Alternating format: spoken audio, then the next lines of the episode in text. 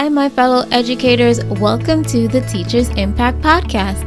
My name is Shani Marie Ogilvy, certified educator, and I am your host. If you are a teacher that wants to share or hear the opinions, experiences of other teachers, looking for innovative ideas for your classroom, learn how to apply research based practices in your classroom, feel like your voice is not being heard because decisions are being made by people who haven't been in a classroom, then this podcast is for you. I have been in education for over 10 years and I've served in many different roles. I've been a classroom teacher, instructional coach, supervisor, and curriculum fellow. But in the end, my experience and passion for student achievement is what drives me. My hope is that we're able to share our expertise and knowledge, which helps us to learn and grow through these weekly episodes. This is episode 34 of the Teachers Impact podcast. On this episode, I'll be talking about five things I wish I knew before becoming a teacher. And before I started teaching, I may have had an idealized view of what my day, year, and students would be like. Looking back, if I knew these three things, I would have been better prepared. And don't forget to check out the website, teachersimpact.net, to keep up to date with everything that's going on and just to show me some love. Okay? Number one, the first thing I wish I knew is that students have social emotional needs that as a teacher I might not be able to meet or to handle. I didn't realize before I started teaching that students will come to school with so many social emotional needs and I may not be able to handle them. But this does not mean that I'm not a good teacher. There are professionals more equipped to handle these students' social emotional needs, such as social workers, guidance counselors, etc. And because I can't handle it, it does not mean I'm not a good teacher. I can do my best, but there are other professionals that are going to be able to handle those social emotional needs.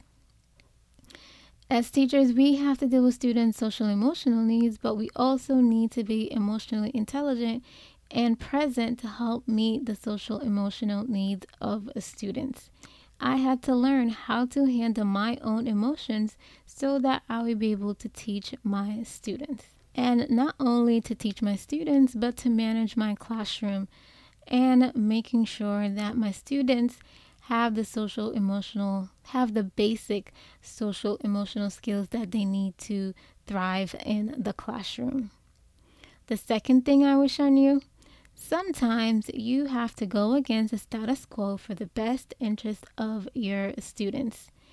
As a teacher, you need to use your discretion in this area, but for me, what I've learned is that administrators, principals, supervisors come and go, but you know your students and what works in their best interest because you're in there with them eight hours a day, Monday through Friday. So you should know what's in the best interest of your students. Once you know this, you may have to go against what everyone says is in the best interest of your students.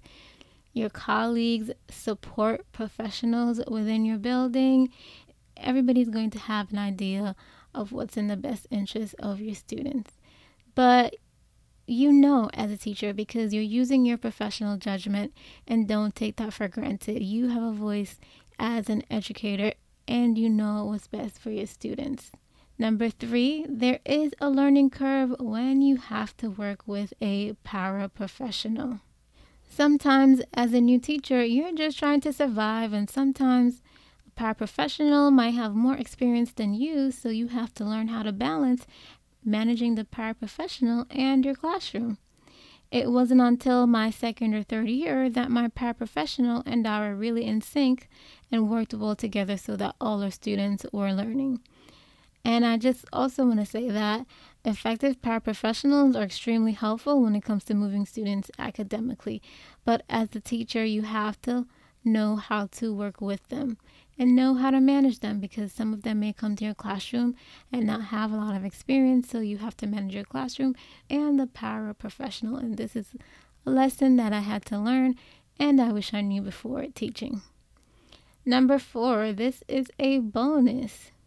What I wish I knew students have an innate ability to tell how you might be feeling or if you're passionate about what you're doing.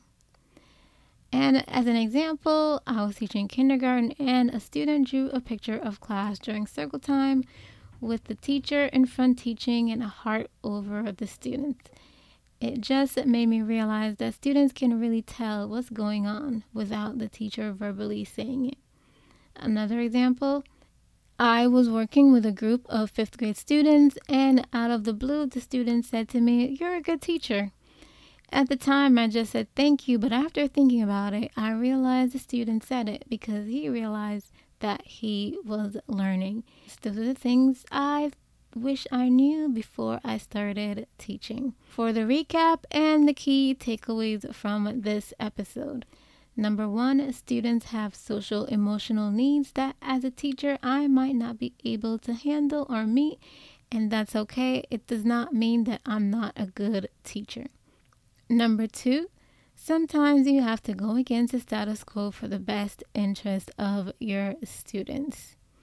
And again, with this, obviously, you're going to be using your professional judgment and your discretion in this area. Number three, there is a learning curve when you have to work with a paraprofessional. Number four, students have an innate ability to tell how you as a teacher might be feeling or if you enjoy teaching. Thank you so much for listening. Don't forget to check out the website, teachersimpact.net. If you found this content helpful, valuable, please share, favorite, and rate on your favorite podcast app. It helps the show to grow, reach more teachers, and have an impact on student learning. You can email me at teachersimpacteducation at gmail.com or follow me on Instagram at Teachers Impact Podcast, Twitter at Shani Marie O. Happy learning and growing.